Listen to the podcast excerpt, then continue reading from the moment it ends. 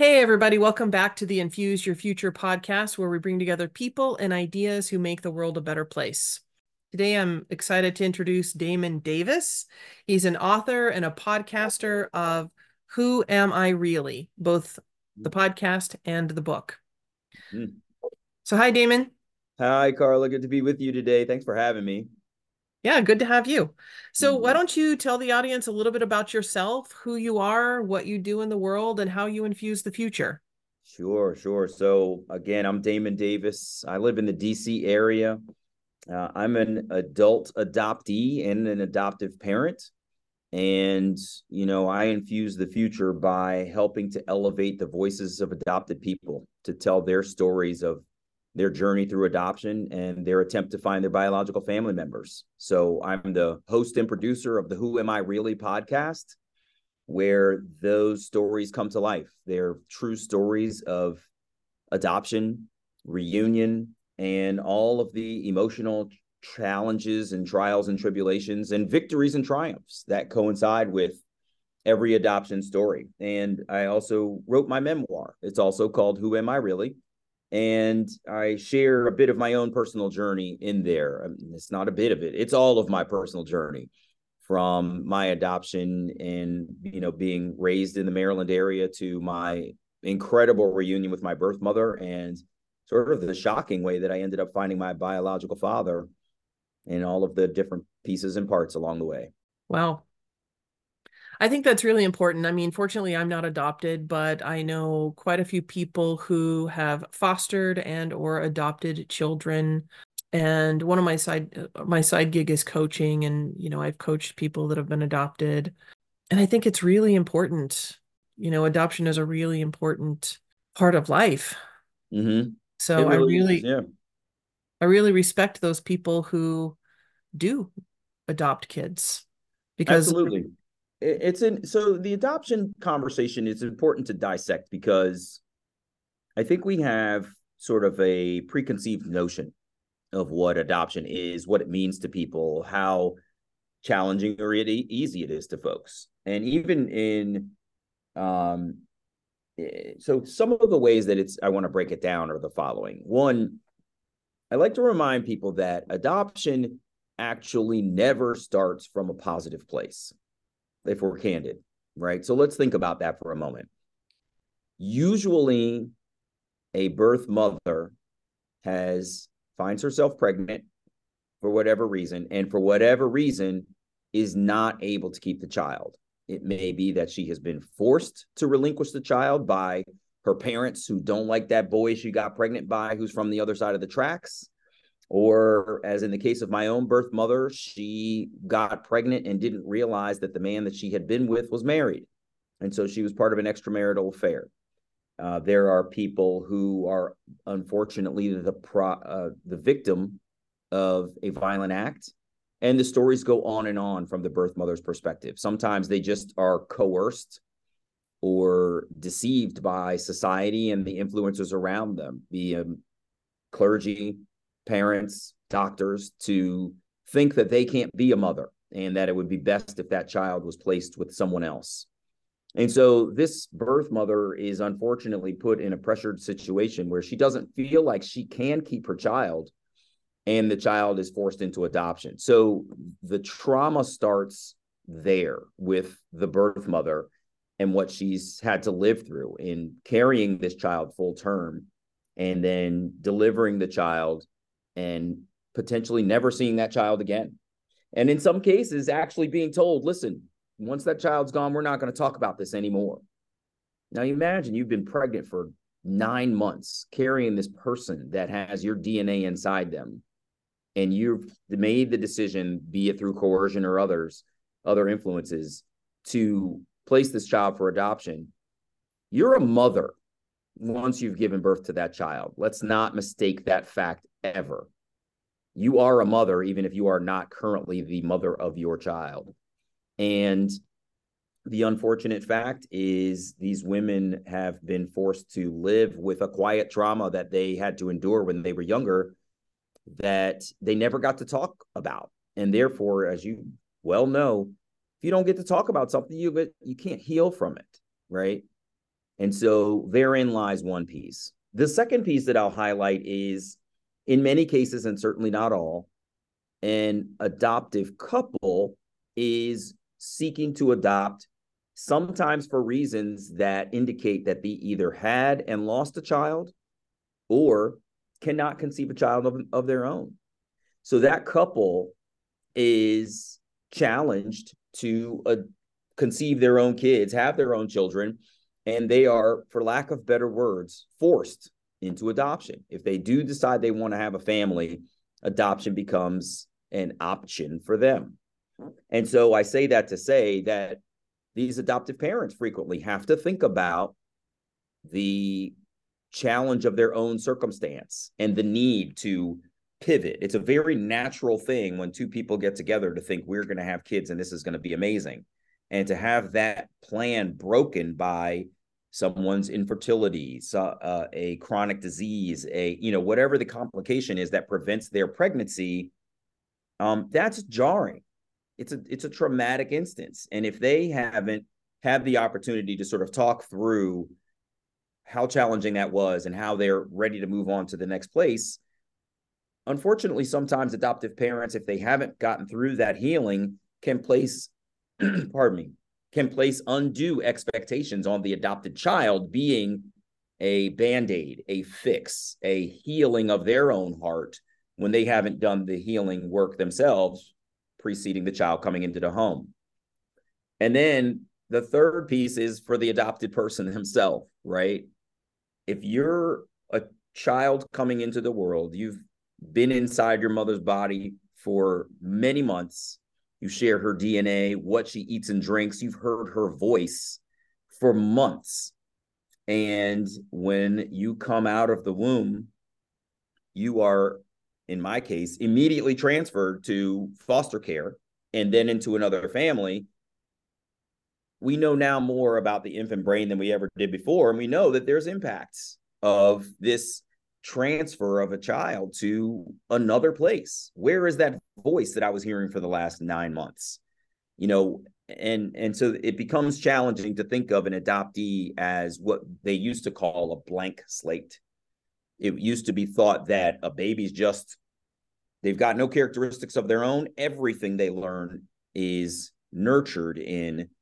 And we now know and i can tell you from speaking to over 200 adopted people on the podcast that nature is a huge part of who each and every one of us are. Uh, so there's a lot of there's a lot of trauma that starts with the adoption process as we know it. Now I've spoken in what many people will think are some negative terms, but these are this is reality. I will say also that there are always going to be children who need somewhere to go. So adoption is not going anywhere ever. And it's not always formal. Sometimes it's informal. You know, the, in a lot of times in families, somebody's not able to care for a child, and grandma or auntie says, "Bring that baby over here. I got it," and and they take over, and that's a wonderful thing because that child gets to stay in their biological family. For many other adopted people, it's incredibly challenging because you have been taken from your biological family and transplanted into another family and raised and now, in my instance, I was lucky because my parents were black. My mom was light skinned, my dad was dark skinned, and I'm in the middle. So we kind of looked like we could be family. So we passed very easily. And I was very lucky in my adoption. But I'm always concerned about those folks who grow up in a transracial adoption, where if I had been adopted by two white parents, there would never be a time when I wouldn't recognize that they're not my parent. Like you can just see it no matter how much love I get, and I got a lot, and many adoptees do, um, it's still an obvious thing. I had a, a guest on my show say one of the big challenges for her transracial adoption was that she was forced to live something in public that was very private about herself. And I thought that was really poignant. I had never thought about it that way, but that was exactly what I had been thinking. And so, you know, there's a lot of complexity to adoption. But as I started off with, there are some real challenges, but there's some real positivity to it, as you alluded to. Yeah, I'd I'd love to. What are the positive sides of adoption? Um, and thanks for that. That was a really great uh, summary of the realities of adoption. And I'd never thought of it in those terms before. That you know, Mm-hmm. it, it starts off from this place of trauma, which is so true. Yeah. And considering how important adoption is, because every child deserves a loving, caring family who nurtures them in the right way. Another thing that you pointed on was the nature versus nurture, and more and Mm-hmm. more evidence is showing just how important the nurture side of that is. Mm-hmm. So, can you talk for a little bit about the positive points of adoption and um, Absolutely. So there are several. As I said, there's always going to be a child in need of a home. And it comes to us as a society in various forms. And I talk about this in a societal fashion because we we think of the fact that it takes a village to raise a child. Mhm. And if we leave children behind who are not given an opportunity to thrive in adoption or in some other form of care that is most beneficial to them, we're doing that child a disservice. And let's be clear that child didn't ask to be here, right? So once they are here, it is our collective duty to make sure that that child has the best opportunities possible to go as far in life as they can. Now, in terms of positive aspects of adoption, I think of several. One is there's a lot of love out there. You know, this couple that we talked about before who potentially wasn't able to have their own baby, they were planning to love that baby. Now they're planning to love the next baby. And so when a, a child comes into their home, you know, they've got a lot of love to give. And it's incredible how people are able to open their hearts, their brains, their homes, their families to a child and make them part of the family. And in instances where that does happen, it's fantastic. And I'm I'm a perfect example of that. You know, I was born in Baltimore, raised in Columbia, Maryland, and we had, you know, sort of a middle class family and I got the opportunity to go to great schools. I went to graduate school. I've traveled the world. Like all of these are built on the foundation that my family gave me as a function of us growing up together, right? Uh, and so there's a lot of positive aspects of adoption. The certainly the love that a child gets. Um, I think the other one is along the lines of not leaving anyone behind, as I sort of alluded to, the notion that a child who may end up going into foster care and unfortunately staying there has significantly worse life outcomes in many cases than children who are given a loving family that they can be a part of. It's not a blanket statement by by no means. I know many adopt uh, foster children who have done amazingly well with their lives, but let's be candid. If you're not given the opportunity to jump off the starting line at the starting gun with every other child, and you're not n- nurtured in the ways that a child who goes into a family versus one that goes into foster care is nurtured, um, you're you're going to be starting from behind, and we have to force ourselves to acknowledge that. So there's many many positive aspects of adoption, and I think um, it's important for us to focus on those as we do focus on some of the negative aspects that we have to address as a, as a community too. Mm-hmm. Yeah, so true.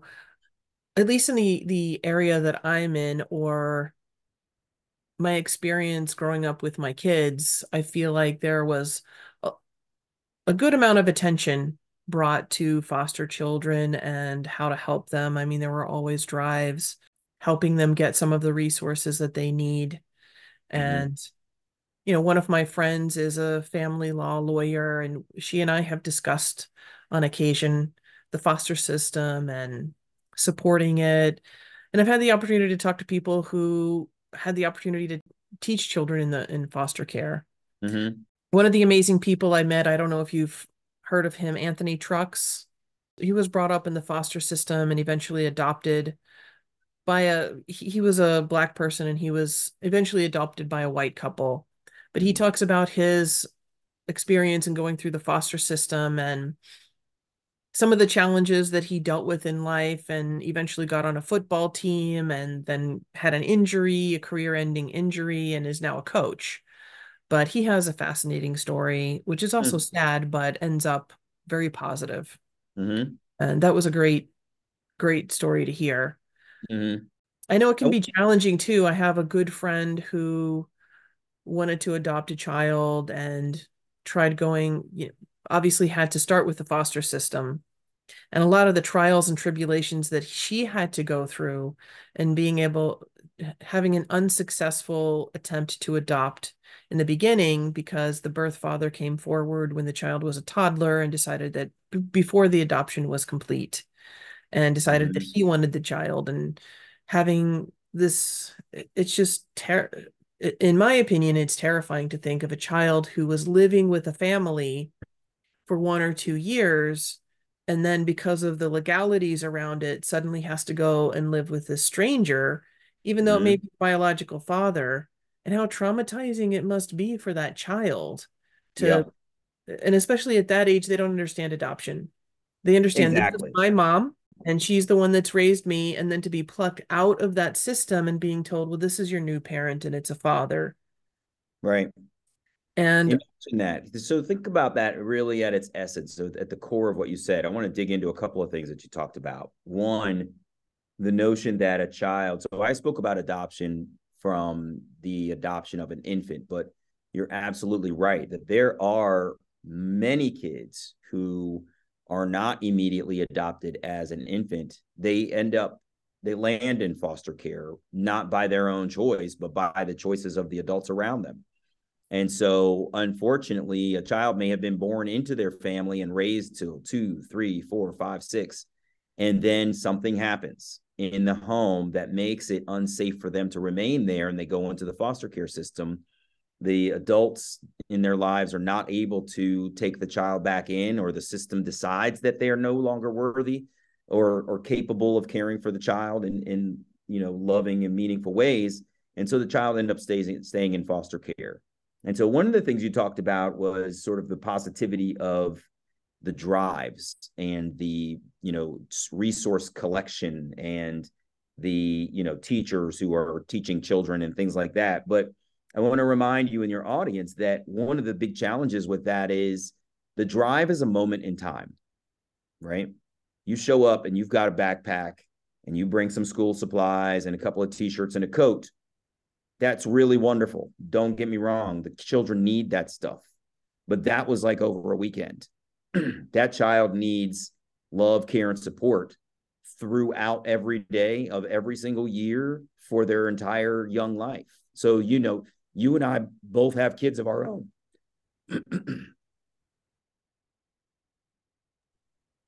so, you know, you and I have both have children of our own. And one of the wonderful things that we're able to offer them is the support of being in their lives with consistency on a regular basis.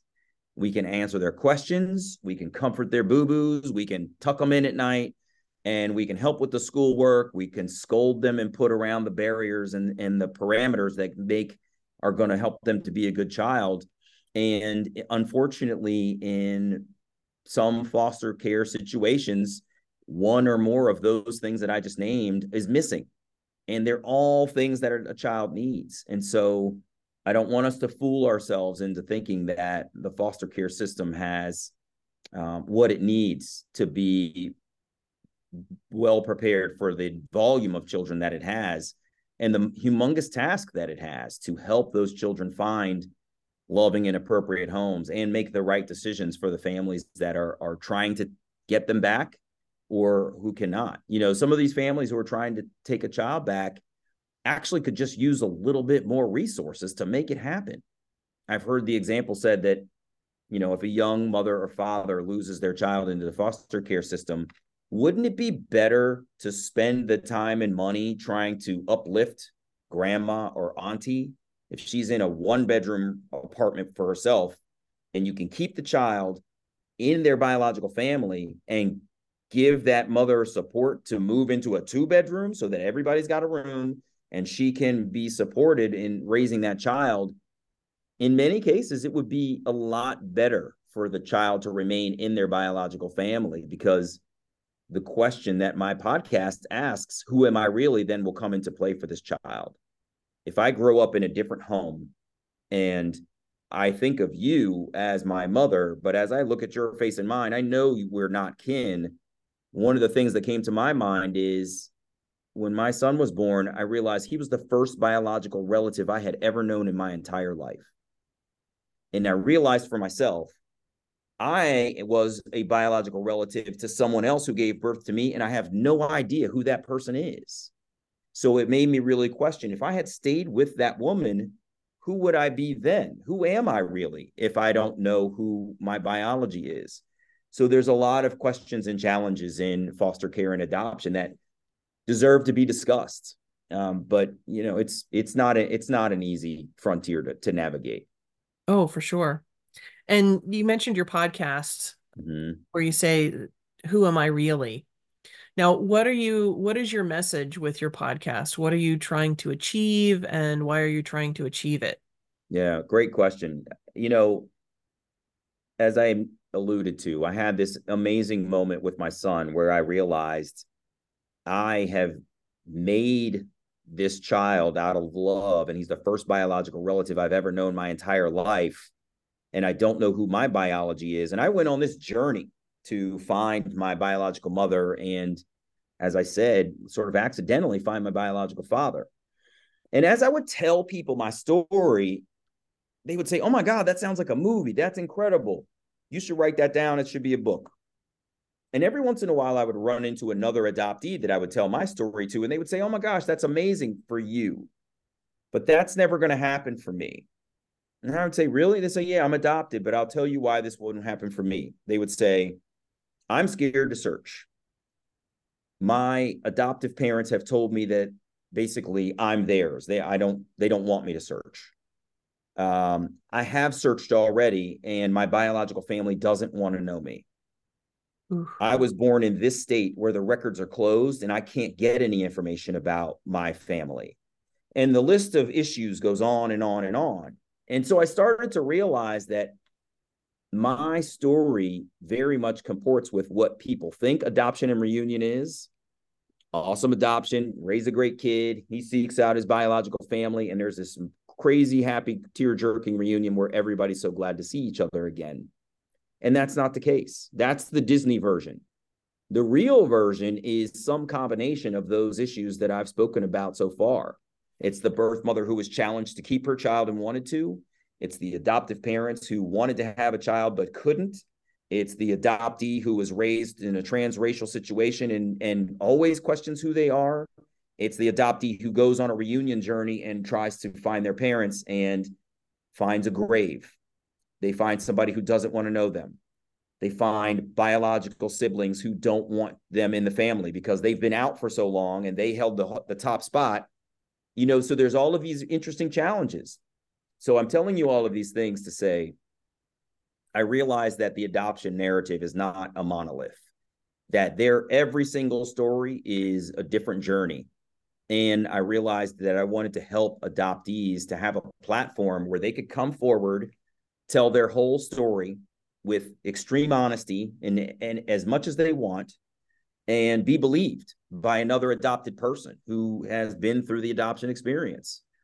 And in doing the show, I'm in my 13th season. It's been six years, 222 episodes as of this coming Saturday. And the stories are an array of experiences like nothing I've ever heard.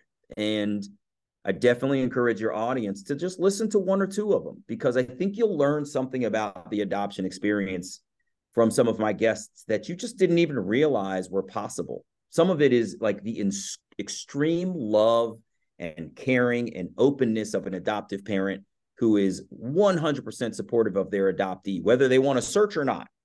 And some of it is the extreme challenge of an adoptive parent who says, I don't want you to search. I, and they they're expressing their own insecurity for their themselves being potentially replaced as they see it by a biological parent. And then on the other side, I've talked about some of the reunion challenges. It's people don't want to know me. It's uh, we had a great relationship for a while until something big happened, and now we don't have a relationship anymore. I mean, the stories are just absolutely incredible. So, is your primary goal with your podcast to just get the stories out there? Absolutely. Yeah. The goal is to change the narrative and help people understand the reality of adoption. You know, I talked a little bit before about how it was thought that babies are a blank slate and that there is no nature and that it's all nurture. But I've spoken with adoptees who've told me incredible things about their own nature that were highlighted by their placement in an adoptive family. You've got, you know, math nerds who are placed in families of athletes. And you've got, you know, theatrical, bright, you know, sort of loud, bouncing, energetic kids who are placed in families of very quiet, demure, sort of reserved people. Uh, you'll get a, a tall guy in a short family and a, you know, a, a, thick person in a thin family. You'll get a, you know, transracial adoptee, an international adoptee, um, you'll find people who are raised in one socioeconomic strata and they find their biological family is in a different strata, right? If they were raised in an upper class family, they may learn that their their family what came from a lower class, or vice versa. They may find that their family was upper class and the family they were raised in was lower class or something else. I mean, any societal difference that we can find in ourselves is something that is represented in the adoption stories that I help people to tell. And, you know, you asked why I do the show. Part of the reason I do the show is because one, being an adoptee can be a lonely thing if you don't know other adoptees. So let's say, Carla, you and I are sitting at a, a dinner and there's 10 people around the table and we're talking about sports and politics and all of these other things.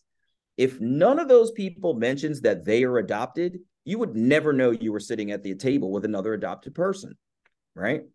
And so what I do is when I'm at that table, I always tell at least one person some of my story to see if they'll say something about adoption to open it up.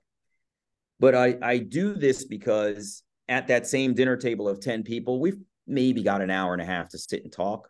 And we're going to talk about a variety of things. I'm unlikely to get through my whole adoption story in a meaningful way that will help you understand exactly who I am in this adoption space. So what frequently happens, I kind of joke, is that adoptees get to tell the elevator version of their story, right? And that's what I told you. I worked at HHS under Obama. I found my biological mother working two blocks away at Department of Transportation, and I accidentally found my biological father through Ancestry DNA. That story right there is we could have ridden the elevator from here to the lobby and, and been done. It has none of the emotional complexity, any of the contemplations that I went through when I decided to try to search. I didn't go into any of my real story. And so, what I offer people on the show is one hour to just sit and tell me everything. And so, the format of the show is I ask people what their adoption was like in their home or in their family, in their community, because those can be very different. It can be supportive at home and weird in the community, or vice versa. Um, I asked them about what their catalyst was to decide to search. Was it the birth of your child, like it was for me? Did you have healthcare concerns that you really wanted to learn? Um, you know, was it a trigger in your family that one of your own adopted siblings found their biological family and it made you decide to search? Then I also ask people, how did your search go? A lot of my older adoptees will tell me interesting stories about doing gumshoe detective work they had to go to the high school they thought their biological parents went to and look through the yearbook to try to find uh, pictures of people they thought they looked like, or hire a private detective, or do all of these things to try to get information the old fashioned way. My younger adoptees in this digital age that we live in will say things like, um, I found a piece of paper in my mother's closet and it had my birth mother's name on it. And I went online and I found her on Facebook or I did Ancestry DNA or 23andMe. And those were resources for me to connect with other biological family members. And those people helped me find someone I was looking for. Um, so I asked them how they search because the searches are different. And then I asked how the reunion went because the reunions can be very, very different. Some people live with extreme anticipation. They can't even eat for two days before they go to meet their biological family members, but it's a happy reunion. Other people will find who they're looking for and unfortunately be summarily rejected. And it's everything from, you know, the person will send them an email or a letter and say, don't ever contact me again, to some people have said that their parent's lawyer reached out and said, My client no longer wishes to be in contact with you. And and one of my other questions is sort of what did you how did you express this journey to your adoptive family right? You've gone on this voyage of your own self exploration these people raised you they hopefully love you. And uh, some of them may be supportive and others may be threatened. How did you talk about your adoption reunion journey with the people in your life and, and how did it go? So that's kind of the structure of the show. And like i said i learned something from every single person i talked to. They're just incredible stories of, of resilience of power of empathy strength. It's incredible now is one of your goals to use this as a support network to help people cope psychologically with the challenges that come with adoption? Absolutely. I think there's a lot of power in storytelling. It connects us, it humanizes us, it shows, as I said, that you're not alone. You're not the only person who went through that experience that you had. And you may not have had the exact same experience of the person that you're listening to, but you'll invariably pull out something where you're like, yeah, that's how I feel. Or, yeah, my biological mother did that. And so, I more often than I can count, I've had people use the word cathartic for the podcast. My guests will come on and they'll say that it was cathartic to sit and talk with me, someone who was an empathetic listener and who was willing to hear their whole story and believe them.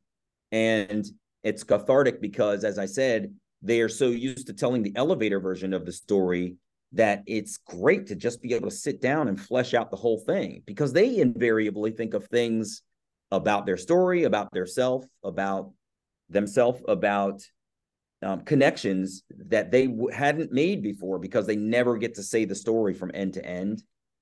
Uh, I also have listeners reach out and say that it's cathartic to listen to the stories of others, that it's healing, again, to not feel alone in the adoption experience. So true. Mm-hmm. Now, once they go through the catharsis of either speaking it or hearing it, what is their next step? You know, you've had the cathartic moment. Now, what does the ongoing support look like? I think, you know, the catharsis goes, this is a healing journey. It's not a moment right? So there's a, a phrase in the adoptee community, and the adoption community called coming out of the fog. And not everybody favors that phrase, but I'll use it because it's pretty commonly used and understood. And basically, what that means is I've now made the realization for myself that I am an adoptee. I was born in one family and raised in another family. That it takes people a while for that to actually sink in and then um, the decision to want to search for your biological family, like it can take people years to arrive at that. Some people will, and, and I'll, I'll tell you one of the things that happens for folks is when you come out of the start to come out of the fog just a little bit, you might be standing in the shower and think about some of the facts of your birth, right? So I was born in Baltimore, raised in Columbia, and I knew that my biological mother was a librarian and my biological father was a police officer you might be standing in the shower or laying in bed late at night or driving to work and just kind of thinking to yourself and when you get to a place where you can you'll google you know librarians in baltimore or police department in baltimore and start searching for people. And you don't even realize that you've launched your reunion journey. You just it just kind of happens. And then you may put it away for a day or a month or a year. And then you may revisit it again. And eventually sometimes people will arrive at all right i need to actually just sit down and focus on searching. I clearly want to do this. Let me try to garner some resources that are going to be supportive for this journey. And then through myself being on podcasts like yours some of my podcast colleagues who are on other shows um, the writings of adoptees who have amazing stories about reunion. You know, you see them on news programs and in, you know, articles in the paper and stuff. It triggers people to be more in touch with what adoption means to them. And that can be part of their sort of learning journey and catharsis. And then when they actually experience some form of reunion, be it an adoption reunion rejection, which means I have found the people I'm looking for, I've attempted reunion with them, and they have rejected the notion of being with me, or you know, an adoption reunion. I've found them and they want to know me, and we're trying to work on a relationship. That's part of the catharsis. They may find my show and start to listen, and that's part of the catharsis. And as they go through this new relationship with with their biological relatives and with their adoptive family, um, all of that is the catharsis. You know, it's this this it's a healing journey that goes on and on and on because the reunions, none of these are are static relationships. I might find reunion with a biological family member in my adoptive family starts off supportive and then they flip for some reason of jealousy or what have you, or they don't like my biological family, whatever the reason is, it flips on that side potentially. There's also the potential for the flip in the biological side. They want to get to know you at first, and then they're like, meh, I'm good. I got enough people in my life. You're kind of weird. I don't want to know you, or whatever the thing is. And there, and so I say that to say we tend to think of this this process as being very static. Once you've hit a step, that step is done. The healing goes on and on because the situation changes. You may be in a good reunion at one point and then it turns sour. Or you may have been in a terrible reunion for a while and think, I'm never going to get to meet my biological father. And then finally, you know, he's on his deathbed and he realizes he's kind of been an ass and he wants to come clean and he wants to talk to you. You know what I mean? So all of these situations can be very fluid and it's not a moment in time of catharsis. It's it can be very fluid for people. And so I mm-hmm. encourage folks uh, one to seek an adoption competent therapist. There are an increasing number of them out there. They're not enough to go around, but um, I'm I have full confidence that there are a number of therapists out there that are are working on getting their adoption competency and for any therapist or coach or anybody out there listening, I highly encourage you to get some adoption competency. It's it's an important aspect of who we adoptees are. And if you've not been touched by adoption yourself, you're not going to understand some of these nuances of what it really means to think to yourself, who am I really? You know, if you're if you're in a family and you've always kind of questioned like why am I so different from everybody else? that can really mess with you over time and it creates you know personality traits like being a people pleaser for example where an individual may think to themselves i'm so different from everybody else i think i'm adopted or they've told me i'm adopted and i don't i don't know why i was pushed out of my first family and i don't want to be pushed out of this family so let me please them as much as possible so i get to stay these are the kinds of things that therapists and coaches need to be aware of so that when you're helping somebody through their life, you understand why they have that people pleasing tendency in this example. And there's many other things um, that that will come up. For example, uh, some people will admit that there's their relationship sabotagers themselves. They don't want to get close to other people because they're afraid that person is going to reject them, so they reject them first. So they don't have to fall victim to that and they they will tell you i didn't realize it until i really sat and focused on my adoption that that was one of the things that i needed to work on so um, i highly recommend that adoptees find therapists and that therapists coaches and others out there get some level of adoption competency. And it can just be listening to the podcast so you're sensitive to the language that we use in this community let alone knowing how some of the different situations unfold. Very good point. And uh, I think there are a lot of coaches and therapists out there that have been adopted themselves that would understand. And if you can find one of those, that's definitely a big plus. Mm-hmm. 100%. Now, what message do you want your listeners and the readers of your memoir? What message do you want them to receive when they listen and when they read? I want them to receive a message of empathy for the adoption community. And I say community because as I stand here as an adoptee, I recognize that I come from a birth mother and that I am an adoptive parent. I play multiple roles in this space, and there are multiple different stories to tell. and we sometimes don't necessarily think through everybody's various angles of how they are involved in a situation we we have a tendency to judge and sometimes that judgment comes from a place of pure ignorance to be honest and we owe it to ourselves to take a step back and try to understand where another person is coming from so that you can understand what their opinions are right? It's easy to just argue right? I don't i don't believe that you've got trauma in your life as an adoptee but you don't know that if you've not been adopted if you've not released a child for adoption if you've not tried to adopt and, and have it go whichever way it went so it's unfair for you to argue what you don't believe if you haven't taken a step back to try to empathize with the people in the triad uh, of adoption to understand what some of their perspectives are. And then once you've done a little bit of that work, I can see us having a much healthier discussion.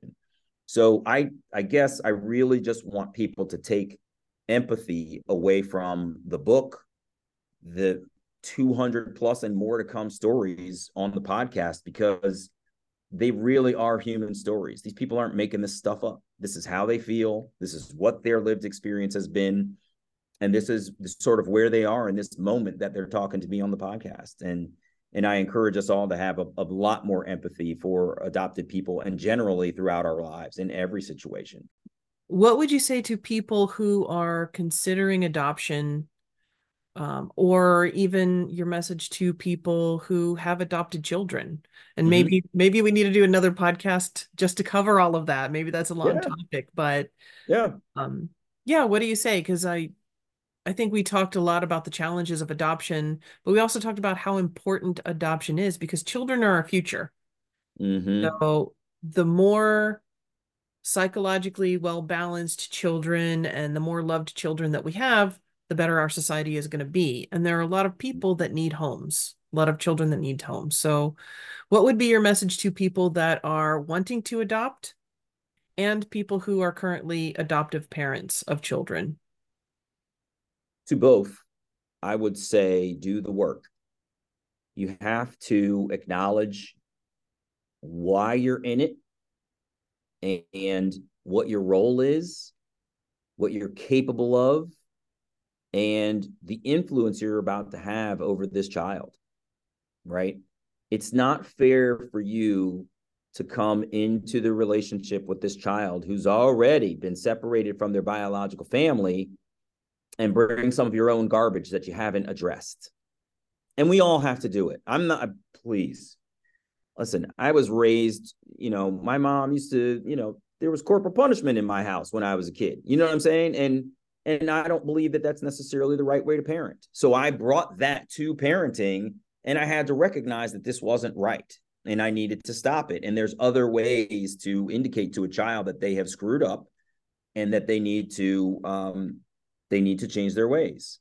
So I say that to say, as a personal example, that we need to examine what happened to us. Have you ever seen this book with Oprah Winfrey? And yeah. I, forget the guy's name. I'm so sorry, doctor, if you ever hear this. But um, it's a wonderful book of not necessarily saying, What's wrong with you? What is your problem? Your problem is derivative of what happened to you and the lessons you've taken forward in life as a result of what happened to you. So, to the adoptive parents out there, both the prospective and those who are currently raising children, I encourage you to do the work and examine like what kind of parent do I really want to be? And don't just assume it's going to come to you naturally. Your kid is going to be challenging in ways that you could never expect and and i would also encourage again that empathy to recognize you know if your child is challenged in their identity like sit with them in that let them talk to you about it if they want to and help them find outlets and resources to do so if they don't want to talk to you and accept that right but make sure that you're understanding truly what adoption is and another thing that I like to encourage adoptive parents to do is practice what's going to happen when your child comes to you and says, I think I want to find my biological family. Because it's a moment you can't take back if you screw it up. And if you say something off color, if you say something you ultimately feel like you're going to want to take back, your child can't unhear what you said to them in that moment. So I I encourage adoptive parents to to think well in advance. You may have a toddler on the floor who's barely talking, and I still encourage you to think to yourself, if my child comes to me when she is 12, 21 or 37 and says, I want to search for my biological family, you should practice what you're going to say. Something along, I've, I've wondered if I would ever say something like, I've been wondering if this would ever happen. I'm glad you came to me with this. I need a little bit of time. Do you mind if we talk about this tomorrow? I want to support you and I just need to think it through. You've acknowledged what they've come to you with. You've been honest that you need to think about it. And you've not said something detrimental to their mentals in terms of coming to you with a trusted piece of information. Do you see what I mean? Whereas if you fly off the handle because you haven't practiced it and you go, oh no, I knew this day would come, you've now put every worry from your own heart into that child even coming to you in the first place. So I definitely encourage adoptive parents to think through what reunion could potentially look like because it's entirely likely that it will come. We are a extremely connected society these days more than ever before. I found my biological father on ancestry DNA and I'll be honest with you Carla, it was an accident. I was my mother-in-law's adopted. We were trying to learn more about her as an adoptee and therefore, what her contribution, my wife's contribution were to my son, Seth. And so I said, and in the gap of that, I'd love to know what my contribution was to my son, Seth. And in doing Ancestry DNA, I completely by accident found a connection to my biological father who just happened to be online because he was looking for his own information about himself and his father and their family. So I say that to say some of these discoveries can come by accident and some of them can be very intentional. You know biological families have been known to be able to find children and adoptive parents have been known to know something about the biological family. They know sometimes they know the names sometimes they know exactly where that family is and uh, they could be right up the road or 200 miles away you never know. And so it's it can be very very easy for us to find each other these days. And and you know if you're an adoptive parent you should start to recognize that that's a very real possibility and you should prepare yourself for it well in advance because you do not want to screw it up if you want to keep your child's trust and have them come to you with stuff. Yeah. Really good advice. I i think one of the most important things you've said in this interview is do the work. That goes for everybody. You it know, does. even if you're not an adoptive parent, I mean, we need to do the work, especially if we're going to be parenting. Otherwise, we're just carrying on the generational trauma. Mm-hmm. That's exactly so right. Let's let's break the cycle. I mean, that's how a lot of people want to change the world, but the way we change the world is to first change ourselves mm-hmm. and become the ideal human, because we can't expect the world uh, in a, all of its complexity to change in a positive direction if we're not even willing to take to ownership of our own stuff 100% change ourselves. Yeah. And you know something interesting along those lines the the work we've talked about obviously is with the adoptive parents. I believe the adoptees have work to do in terms of our own therapy and understanding healing. Um, but our families actually have work to do too. And you know this i've had multiple people come on the show and say my spouse my spouse just doesn't get it. They're not empathetic. They don't understand. And i've had multiple people say after being on your show i played my episode for my spouse and they said oh now i understand where you're coming from right? Because we've had a very real conversation adoptee to adoptee. But it's challenging adoptee to non-adoptee to convey some of the ideas because you don't have that experience, right? You, Carla, grew up with your parents potentially. and your brothers and sisters. It's impossible for you to conceptualize you growing up six houses down in your own neighborhood with that weird family with all the cars in the yard and all that other like it's just impossible for you to conceptualize being that family's child we can't do that because we grew up with the knowledge of our families and all of the connections and stuff and so one of the one of the powers of the the podcast and the writing and all of the artistic expression of adoptees is it helps the people around them to understand what they're feeling.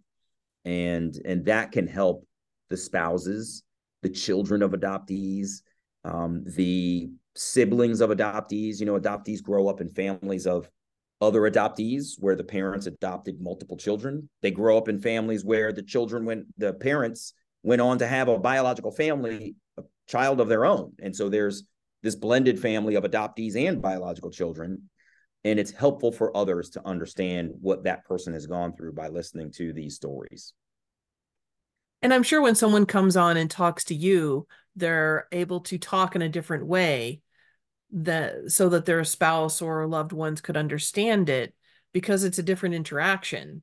And Absolutely. so even if they even if someone wants to understand and has an open mind um, talking to them directly it may not be the same level of comfort level of understanding as That's if right. they're listening to them talking to you That's right. It's, you know, there's, we two sitting here are, are two other examples of that.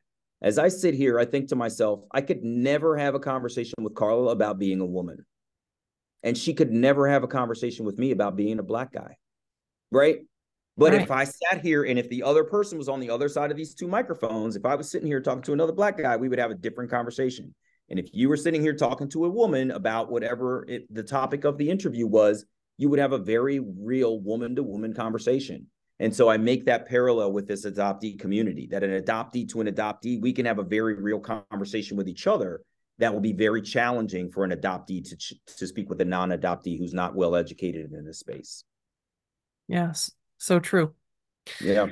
Well, at the end of each show, I love to have a call to action. So I'm wondering if you have a mm. call to action for people today. Yeah, I think the call to action is to listen to the stories of adoptees. You don't know what you don't know, and there's a lot to learn.